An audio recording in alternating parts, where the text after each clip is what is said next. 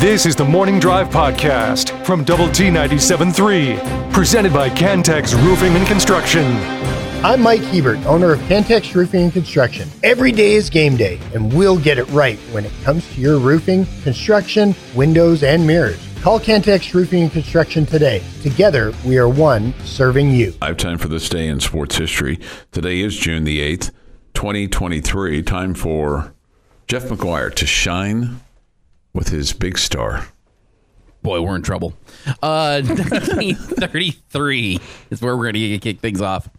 Uh, A's first baseman Jimmie Foxx hits three consecutive home runs today as the Philadelphia outscored the New York Yankees 14 to 10. It was actually four straight homers because he'd homered in his last at bat the night before. Wow. F O X X, Jimmie Foxx. Correct. 1950, Boston Red Sox rout the St. Louis Browns 29 to 4 at Fenway Park. Sets six Major League Baseball records, including runs scored and most total bases of 60. It's a bunch. When you think of all time great Dodgers, it would be hard not to put Tommy Lasorda on this list, right? Really? He's a he wasn't a player. I don't see a Dodgers uniform without seeing Tommy Lasorda in it. Okay. I mean, I think I'm with Jeff. If I was Okay. thinking all-time greats of the LA Dodgers, yeah, for for the franchise, he's on this list. okay. Uh, he's Well- the poster child. Okay, I'll, I'll buy into what you're I mean, saying. there's other great Dodgers, but he's in the list. Mm-hmm. Well, on this day in 1955, they optioned him to the minor leagues. They brought up a different guy. If you're going to replace Tommy Lasorda on the roster, you better replace him with somebody good, right? Sandy Koufax makes his debut Sandy with the Koufax. Dodgers. Yeah, because Tommy Lasorda was a pitcher. 1961, Milwaukee sets a record of four consecutive home runs in an inning. Eddie Mathews, Hank Aaron, Joe Adcock, and Frank Thomas. Back to back to back to back. 1960, uh, 1977, California Angels pitcher Nolan Ryan notches his fourth career 19 strikeout game in 10 innings in a 2 to, 2 to 1 win over the Toronto Blue Jays. He could deal for those California Angels. Hmm. Goodness gracious. And in 1989, the Pirates scored 10 runs in the first inning, their best inning since 1942. Pirate broadcaster Jim uh, Rooker takes a hmm. a uh, page out of Chuck Heinz' playbook and says that he would walk home They if the Pirates lose game. the game. Yeah. He would then take the other page out of Chuck Heinz' pa- playbook after the Pirates lose and did walk at the end of the season. I, I love Jim Rooker when he was pitching for the Royals. I mean, he uh, and we moved into the neighborhood where they lived, and then he got traded and never never got to interact. But he was like two streets over from uh, the house where I grew up. But it was. Uh, I always loved, I always loved watching him pitch. But yeah, when he made that statement, but then good for him because he did do that, and he raised a lot of money for charity uh, with his, with his, uh, you know, with his act there. Yeah, and he got some exercise. Yeah, he got some exercise. A little more than I think he intended on getting. I don't think he was in big league playing shape by the time he was walking from walking home to Pittsburgh. It is National Jelly Filled Donut Day. So go enjoy one of those.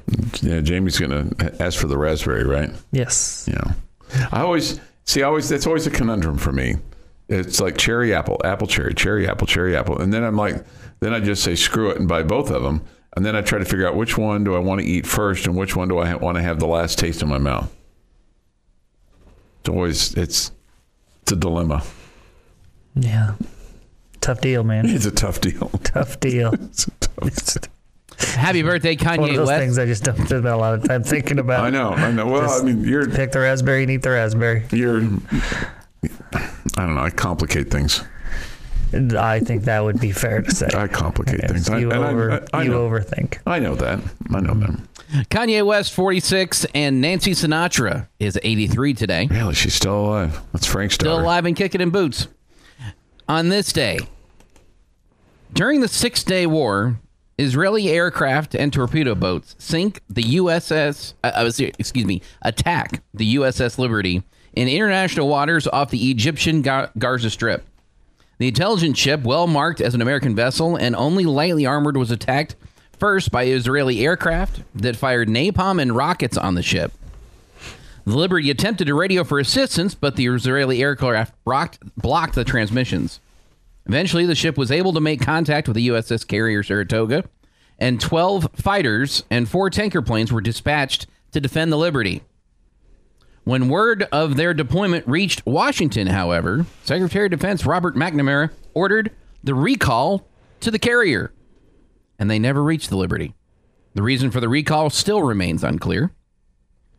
Getting back to the Mediterranean, the in, uh, initial air raid against the Liberty was over. However, then nine with with nine of the 294 crew members were already killed and 60 were wounded. Suddenly, the ship was attacked again, this time by Israeli torpedo boats, which launched torpedoes and fired artillery at the ship. Under the command of its wounded captain, Liberty managed to avert four, torpe- four torpedoes, but one did strike the ship under at the waterline. Heavily damaged, the ship lurched, uh, launched three lifeboats, but these were also attacked. By the way, this is a violation of international law. Failing to sink the Liberty, which displaced 10,000 tons, the Israelis finally uh, uh, disengaged. In all, 34 Americans were killed and 171 were wounded in the two hour attack. The attack's aftermath, the Liberty managed to limp to a safe port.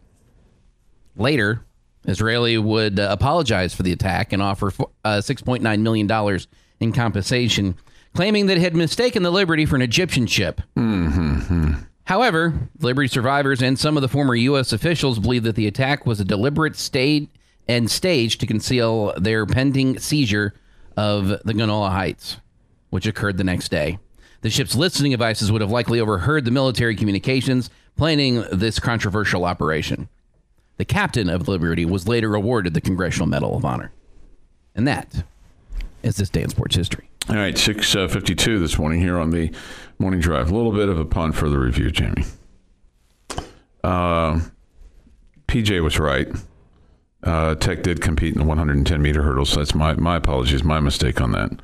Uh, Caleb Dean uh, did not qualify uh, in the 110 meter hurdles. Washed up guy reports that he watched him. Neither Tech hurdler made the finals. Two made the finals in the 400 meter hurdles.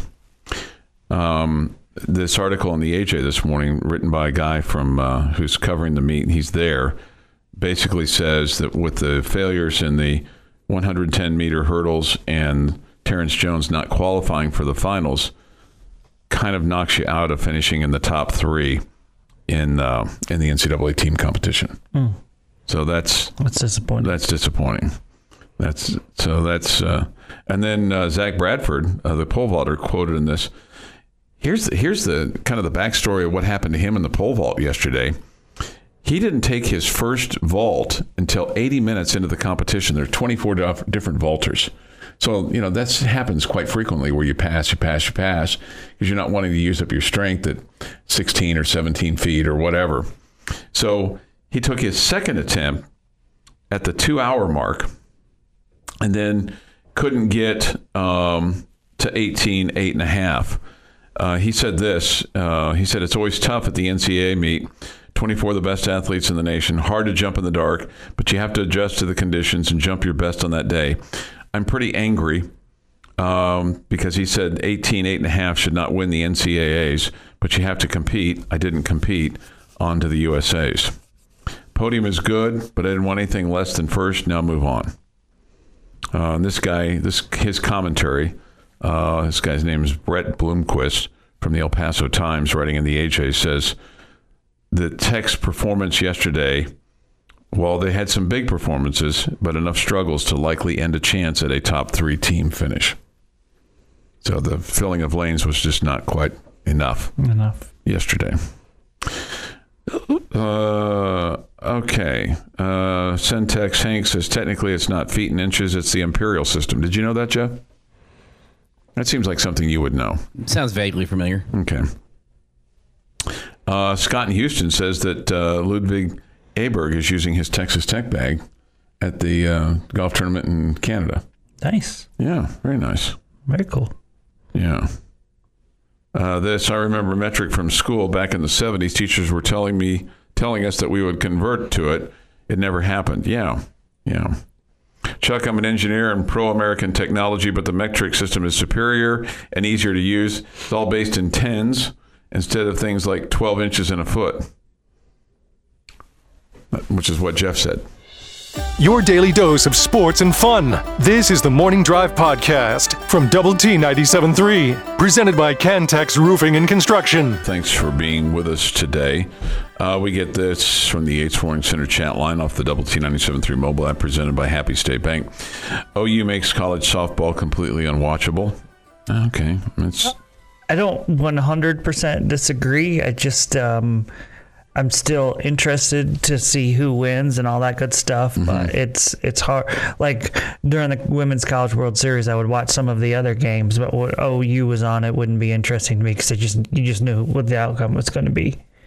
And and so no disrespect to them whatsoever. I mean, and mm-hmm. I'm not blaming them for that.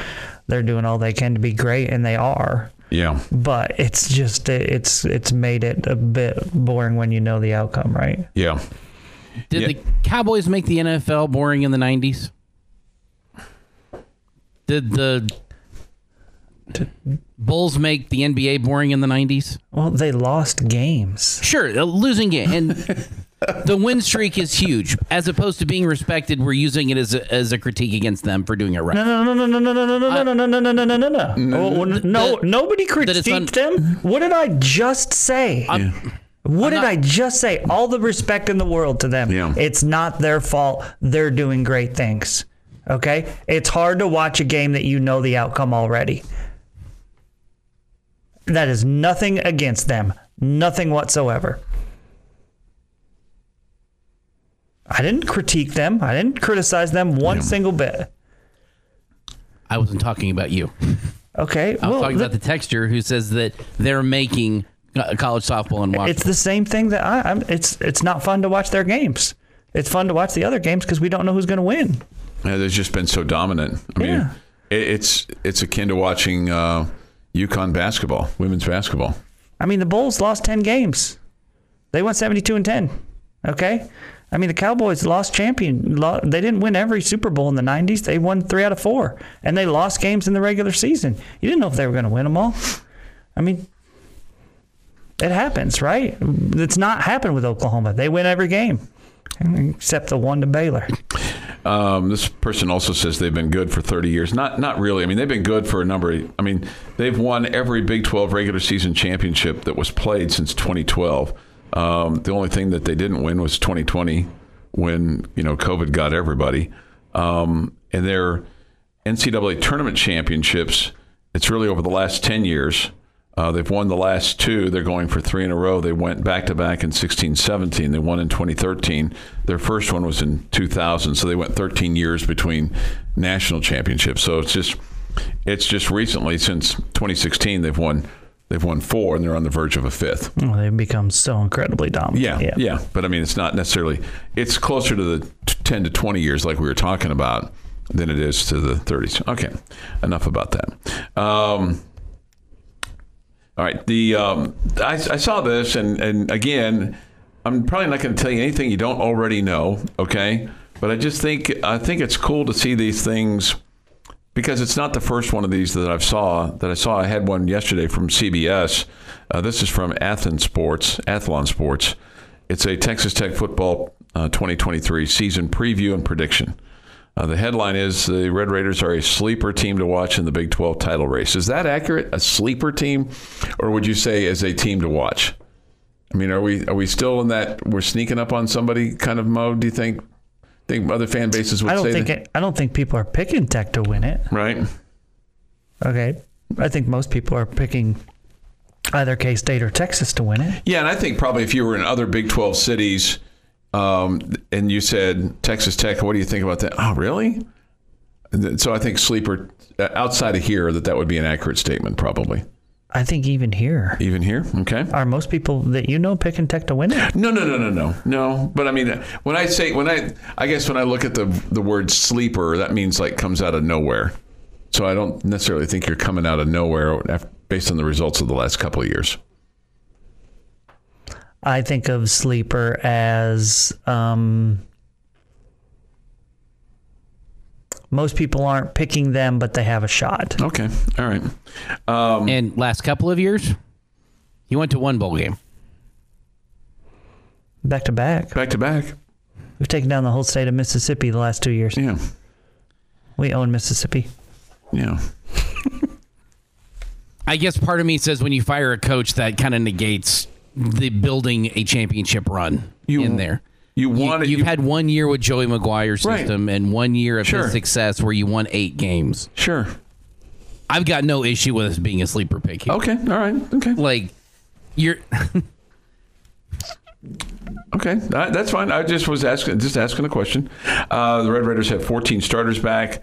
Uh, and, and this article says pushing for a spot in the conference title game. Uh, Tyler Shough continues to get a lot of, I think, very positive looks uh, from a, an just the different articles that you'll read in terms of these previews, which is kind of where we are right now. Uh, this person says headlines a dynamic offense. Okay, Hope so. dynamic, right? If that offensive line can improve, it could be dynamic. Defense returns enough experience and depth to expect a step forward in 2023. How about that? Um, Red Raiders coming man. on. That's that. That's saying something right there, isn't it? Well, that's hard for me to. Do, do you think they'll be better than they were last year, minus your top ten pick? Yeah, I, I, I don't. I don't. I think that's going to be hard. Yeah, I, I don't know that I'm buying into that. There might be some stats that are better, but I mean, you know, the the other thing though is they did step up those last few games when, you know, when he was not available. True. You know, when he was not available. Well, I mean, he still gave up 48 to OU. Do you think most people in town would know this? That Tech finished with the second best offense in the Big 12 at 461 yards per game? Um. Because I think no. Okay. I don't think, that they would know that, but I don't know that they would be surprised by it either. Okay. Uh, also, the Red Raiders finished fourth in scoring, averages averaging 34.2. Uh, and then this article says, which we all know, what plagued them the most was inconsistency on the offensive line, the result of injuries and lackluster play.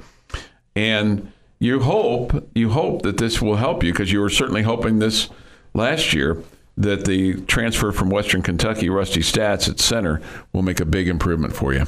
That's what. That's that's the hope. I feel like he's a key key guy.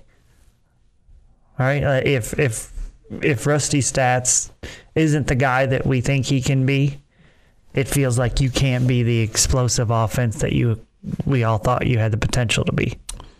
Here's a number you would probably like to see go down, uh, because you if you, if it does, that means you're more successful on first and second down. Um, because Tech had the most fourth down attempts last year in the FBS at 52. You converted 33 of those. You were 16th in that conversion percentage at 64%. But I, I, I feel like that you're flirting with disaster when you do that to a degree. I'd also say that what eighty percent of those were in the first half of the season. That's that number way slowed down in the second half of the season. I don't know. I'd go eighty percent, but I would definitely go majority. Yeah. And I think you're right, Jeff. I think it definitely slowed down towards the end uh, of the year.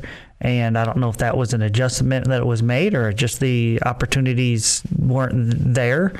And and but I agree with what you, you said at the beginning there, Chuck. I don't I don't want to say desperation when you're going for that many fourth downs, but if you're if you're a really good football team, you're probably not going for it as much. You don't need to, Yeah. because you've been you've been better on first and second and You've third made and short you've made first downs. Yeah, you've converted. Right.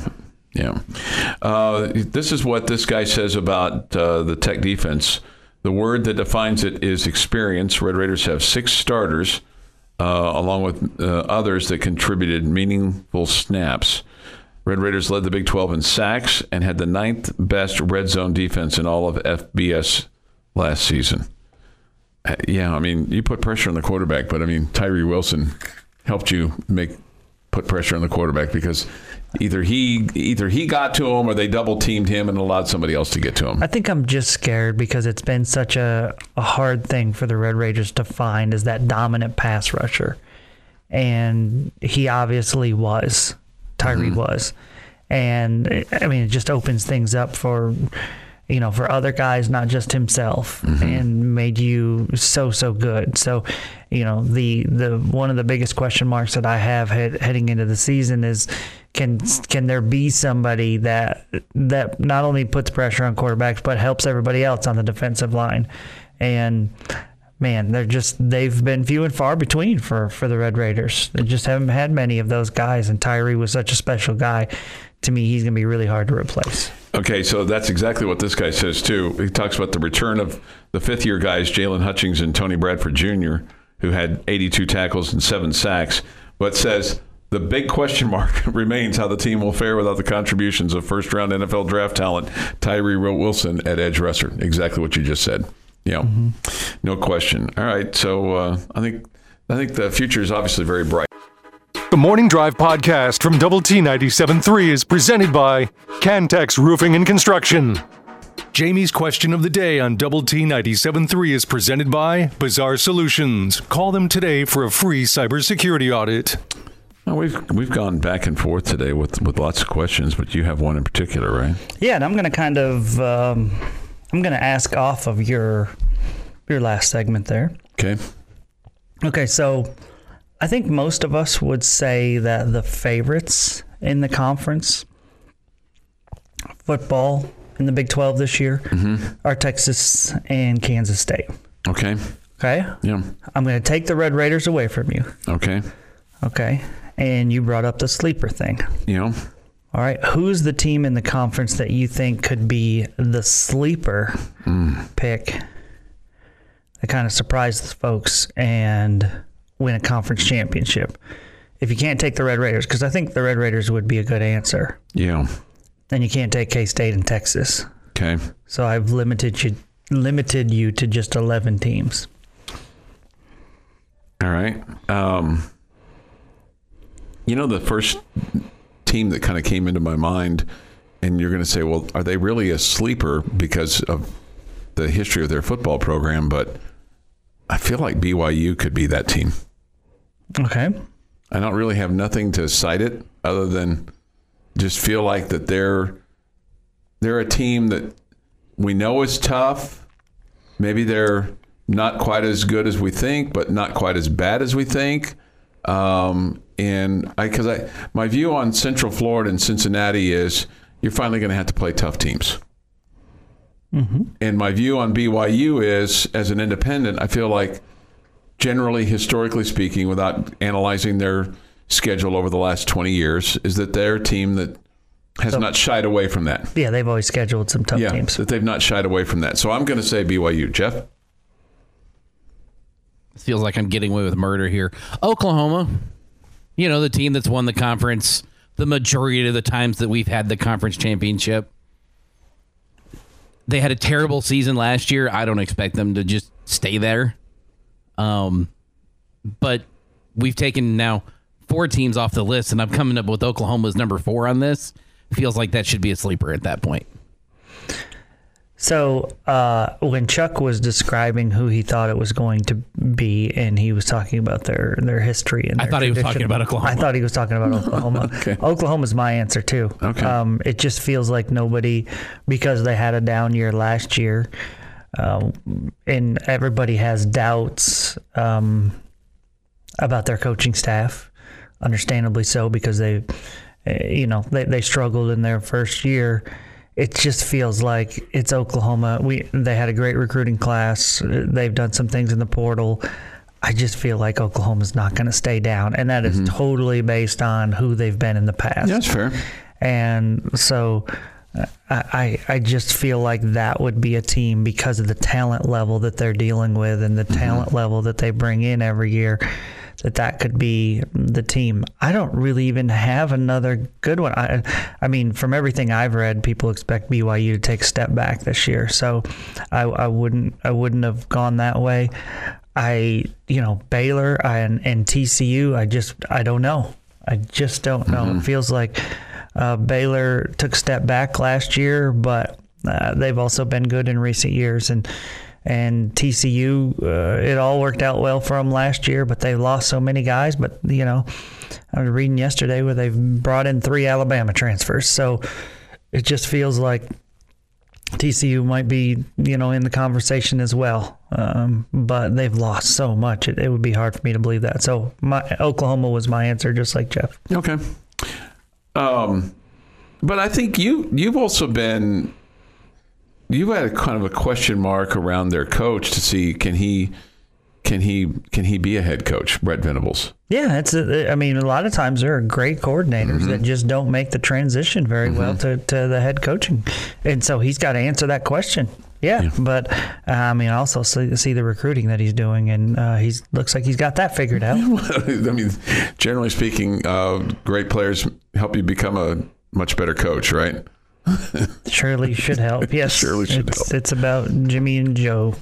Uh, we get we get this from the Yates Flooring Center chat line. I don't think y'all should get to call Oklahoma a sleeper. They've got the second best odds to win the conference this year. But to to their point, to to step up for those guys, the Jamie and Jeff a little bit. I mean, Oklahoma went three and six last year and six and seven. I mean, they were they were not a good football team. Yeah, I, I think the texter's point is fair. It's, a fair. It's a, Yeah, it's a fair. I- it's I a would fair- not put them as the second most likely. Okay. I, I would go K State and Texas. Yeah. Uh, somebody said this UCF or uh, Oklahoma sleeper. Somebody else said UCF. I just I'm I'm totally intrigued by UCF. I, I probably am more excited about this Big 12 football season than I've been in a long, long time. Number one, because your team is going to be, Mm-hmm. you know, good. You know, so that makes it makes it exciting. um, uh, just feels like it's going to be a lot of fun because of that. But Mm-hmm. then also with the new teams coming into the conference, just don't know what we're going to get. Just don't know what we're going to get. So that that's fun to me. yeah no. I think that it's uh, there's an intrigue. There's a question mark. It doesn't. It, I, it, I feel like Cincinnati is a team that I look at and say they're going to take a step, big, big step back. Mm-hmm. I don't know that I feel that about UCF. I think the Big 12 is going to be big for them. It may not be right away, but Yeah. I think UC it's going to help UCF recruiting wise. I mean, we know how big a school it is, you know, and just in terms of just students being in the state of Florida, now being in a Power Five conference, you know, and so if you have kids that don't want to go to Florida, or don't want to go to Florida State, and they they don't care for Miami, and they're like, okay, here here's a here's an opportunity for me to go play in big time college football games and maybe you know, make an immediate impact. Not that they've been bad or anything, but just, you know what I'm saying? I mean, so I don't know. I think it's going to, I, I, think you're right. I think they're going to, I think they're going to make a um, potentially real, real impact. I don't know if it'll make us forget Texas and Oklahoma, but um, it'll be, uh, But we are going to get to forget them we are. because they're going to leave. because they're going to leave, right? Yeah, they're going to they're going to leave. They're going to say, "So long, farewell. We'll see you." However that goes. Mm-hmm. You know the And we'll all become more interested in the SEC now because we tune in every Saturday to root against Texas and Oklahoma. Texas and Oklahoma. Yeah. Uh, this, Go Vandy. this, I think Texas Tech will have to be better than good to make noise this season with how good the rest of the conference is. Okay. This, it makes me laugh that Oklahoma has been great for a long time. They have one bad season and they're getting buried by a lot of pundits. UT hasn't been great in some time, yet every season, those same pundits constantly pick them to win the Big 12. Well, that's pretty fair. Know, Yeah. uh, this, I don't. Again, I don't. I'm not burying Oklahoma. They were bad last year. There's no question. But uh, I, I just don't think they'll stay down. this, uh, it just means more, Chuck. Uh, somebody had a question. So if you've, uh, Jeff and I were laughing um, last week because uh, what did I say? Did I say something? no, Jeff Haxton Oh, and I were okay. laughing because uh, we were noticing as we were sitting there in our radio booth and we started our pregame show 30 minutes before first pitch and Mm-hmm. they were still over there chit chatting and all that good stuff and they didn't start theirs till 15 minutes before first pitch and I made the comment to Jeff. I, I guess po- I guess pregame just doesn't mean just more. doesn't mean more. Pregame doesn't mean more. Yeah. Yeah. You guys are just more. Everybody sits on the edge of their seat waiting for the latest Oh, just- tidbits from you guys. Yeah, we just love to talk, the two of us. Yeah. Yeah, I, I, I know how I know how much you quote love to talk. Okay. I, I will say this: if I ever get to work uh, and you're here and you're uh, in a control room at one of the other stations talking to somebody, I will know that the apocalypse is upon us. Yeah, I like I like to, which uh, you know, I've chose an interesting career path of, of working the morning show, but I like to kind of ease into the day a little bit. so you know, usually I'm not when I first get here looking to immediately strike No, up a conversation. I know, but yeah. Um, to each their own. Right. I mean, uh, there are plenty of people in the world that are bright and chipper early in the morning, and You uh, you happen to And I work re- with two of them. and I I respect them. It's just not me. I wish I was. I wish I was better. I I was more like that. Here we here we go. A little sound of music for you. The Morning Drive podcast from Double T 97.3 is presented by Cantex Roofing and Construction. Jamie Lent and Jeff McGuire. I'm Chuck Heinz. We come to you from the First United Bank studio and look forward to hearing from you today on the Yates Flooring Center chat line. Go to double T973.com for that or the mobile app. The Visual Edge IT hotline is open too at 806 771 0973. It feels like a quick week so far, but I don't know if it feels like a quick week to you. I mean, because you're, you're kind of in a whirlwind week, aren't you? From where you started your week to kind of where you are today. It felt pretty slow to me. Yeah, yeah, I can, I can, I can imagine. Um, okay, so I think you know we we've seen new commissioners, you know, come into the Big Twelve, whether it's to to clean up a mess or to try to keep the conference together, and you've seen you've seen other conferences, you know, that have made changes, whether it's you know like the Big Ten, that guy goes from being the Big Ten commissioner to running the Chicago Bears, and they primarily did that, hired him uh, from the Big Ten because he was a kind of a savant when it comes to stadium deals and had done that previously in the NFL. And now they got a bit of a mess in, in Chicago with replacing Soldier Field um, at the old racetrack site. Anyway, in, in the SEC, it seemed like kind of a step and repeat. Not that Greg Sankey had a whole lot to do, or he didn't have to really fix anything. It's, more about taking it to the next level. But and and it feels like the big Pac-12 with Kliavkoff after Larry Scott um, couldn't really produce or couldn't really deliver on a on a huge TV contract, and now Kliavkoff has kind of got a mess on his hands with the defections of USC and UCLA and you know, it appears that Colorado and Arizona are headed out the door, and then maybe quickly after that, it's Washington and and Oregon, and then what what do you got? You got much, not much, but it's. I think this what Brett Yormark has been doing with the Big Twelve. It's almost like when you consider the other guys and the Power Fives, it's kind of revolutionary because just in terms of I think he's trying to take it to a next level business wise with the you know various hirings that he's done in terms of the initiatives, whether it's sales or marketing or just you know a uh, fresh. You know, a lot of times when you hire people, sometimes they have similar visions than the previous person, and then sometimes you you hire somebody that's like, okay, I got a whole new fresh set of eyeballs on this thing, and I don't see the forest for the trees. And it, it just feels like that that's what Brett Yormark so far has done with the Big 12 and trying to, because you uh, you kind of look at it today versus two or three years ago, man. It's to me, it's elevated maybe to number three behind the Big Ten and the SEC, ahead of the Pac-12 and ahead of the ACC.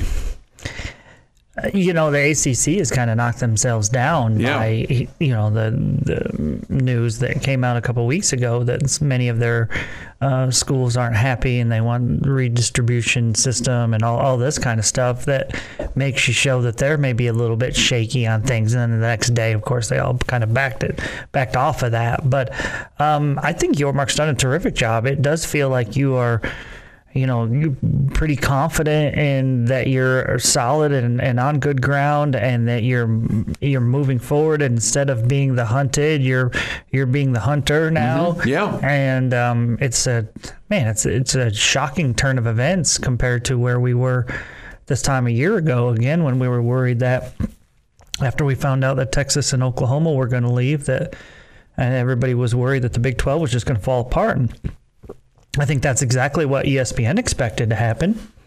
And kind of what they wanted to happen, yeah, right? yeah, absolutely. So Texas and OU could get out of there as easily as possible and could get to the SEC and all that good stuff.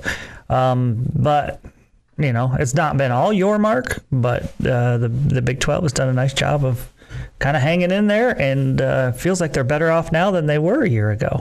So the other thing that, that he would like to do, or is his vision, whether it's his or you know his brain trust vision, is to have teams in all four time zones, and that's part of the that's part of the initiative with you know Colorado and Arizona, which would help give you that. Um, but the other thing that they're doing is apparently they're going to start exploring, is the word that Pete Thamel and ESPN says, with doing a bowl game in Monterrey, Mexico, uh, as they want to kind of push the league into that country, into Mexico.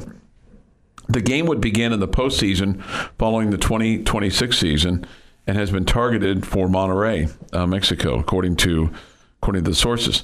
Also, Big 12 teams are expected to play some exhibition games against local teams in both women's soccer and baseball. The bowl game is expected to be the first postseason one in Mexico between two American college football teams. Um, Yormark discussed this strategy at the Big 12 meetings in uh, West Virginia last week. And uh, according to sources, he expressed to the leadership of the league that the Mexico initiative will help deliver the league a natural extension into a footprint in Mexico and give Big 12 athletes the experience of competing in another country. Okay. And they've also announced that um, the Big 12 will have other sports playing in, in Mexico, and Kansas and Houston have agreed to play each other uh, in a regular season game in Mexico City in December of 2024. That's both the men's and the women's basketball teams. So, um, I don't know. That could that could be pretty cool. The game in Monterrey would be the second one postseason. The the one currently that's outside the United States is the Bahamas Bowl, Bahama, Bahamas Bowl in uh, in Nassau. Uh, there was one also in uh, Toronto at one point in time, but that the last time that that game was held was in 2010, and then there was a appropriately named probably the Bacardi Bowl that was played in Havana, Cuba. What about the Tokyo Bowl? When you had the Tokyo Bowl too, right? Because Texas Tech played in that. Uh, they don't list that here in that, but you're but you're exactly right. Um, so anyway, this the, the commentary on this uh, from uh, ESPN is that this initiative continues a pattern of the league being proactive uh, during Yormark's first year as commissioner, and I think that's I think he has been very proactive. Yeah, I would agree with that. No, and, and more so, and maybe he had to be um, uh, than than the other conferences, just because of kind of feel like that they had to be kind of innovative and maybe creative uh, to get to shore up the conference. He also may have been given the freedom from his schools to be more aggressive. Yeah, that's fair. I mean, I, I don't think it's an understatement to say that Texas and Oklahoma held back the Big 12 from doing things because of their plans in the la- in the recent past and then not wanting to do things in the more distant past. yeah, yeah, that that's a that's that's I a good see that. point. Yep. Yeah, that's a good point. And you know, now that you don't have that kind of those two big voices that are saying King's X to everything, Sure. you know, it seems like it is more of a maybe it is more of a level playing field, not only from a business standpoint, but also it'll be more of a level playing field. We think, right, athletically across the board, Hope so. or at least a fairer fight. Yeah, it appears that way. not having to go up against all those all those resources that uh, that UT has, especially. This has been the Morning Drive Podcast, presented by Cantex Roofing and Construction. Check out our library of Double T 97.3 podcasts at Double T 97.3.com.